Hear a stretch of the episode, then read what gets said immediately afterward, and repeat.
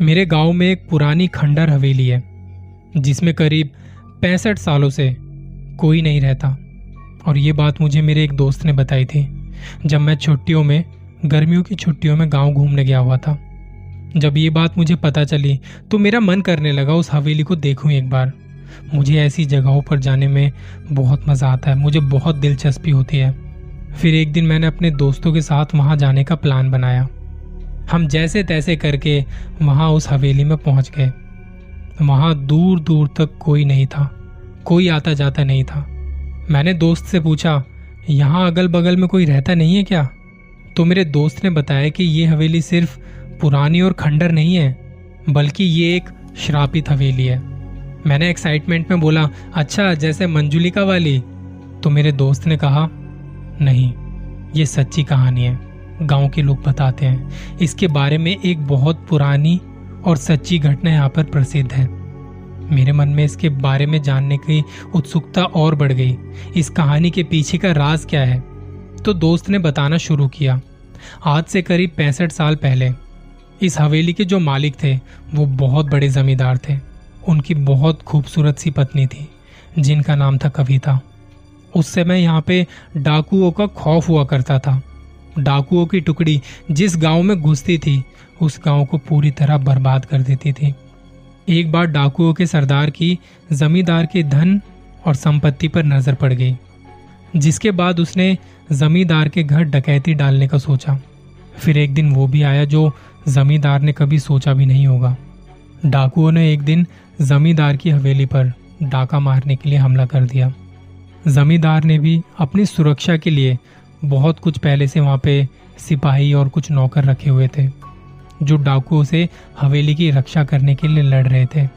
क्योंकि जमींदार के सिपाही और नौकर बहुत कम थे, साधारण हथियार थे उनके पास, और डाकुओं के पास हथियार की संख्या बहुत ज़्यादा थी, जिसकी वजह से जमींदार के सिपाहियों और नौकर को कुछ ही देर में उन्होंने मार डाला।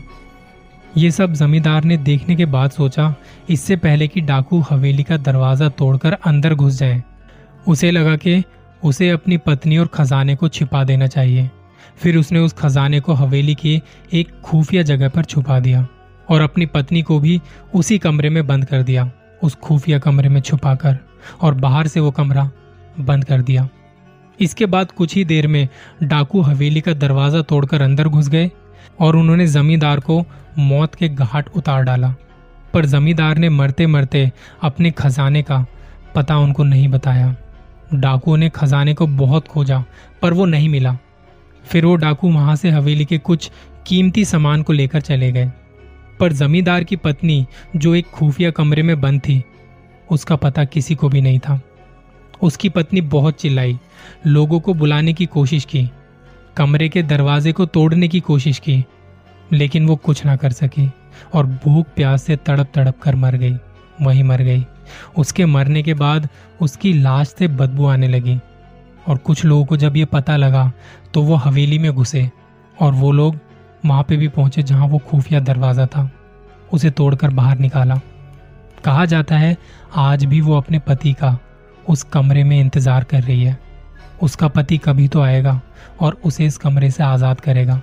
और आज भी उस हवेली में कोई भी नहीं आता जाता।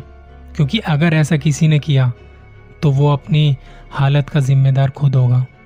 मैंने अपने दोस्तों से ये कहानी सुनकर उन पर विश्वास नहीं किया।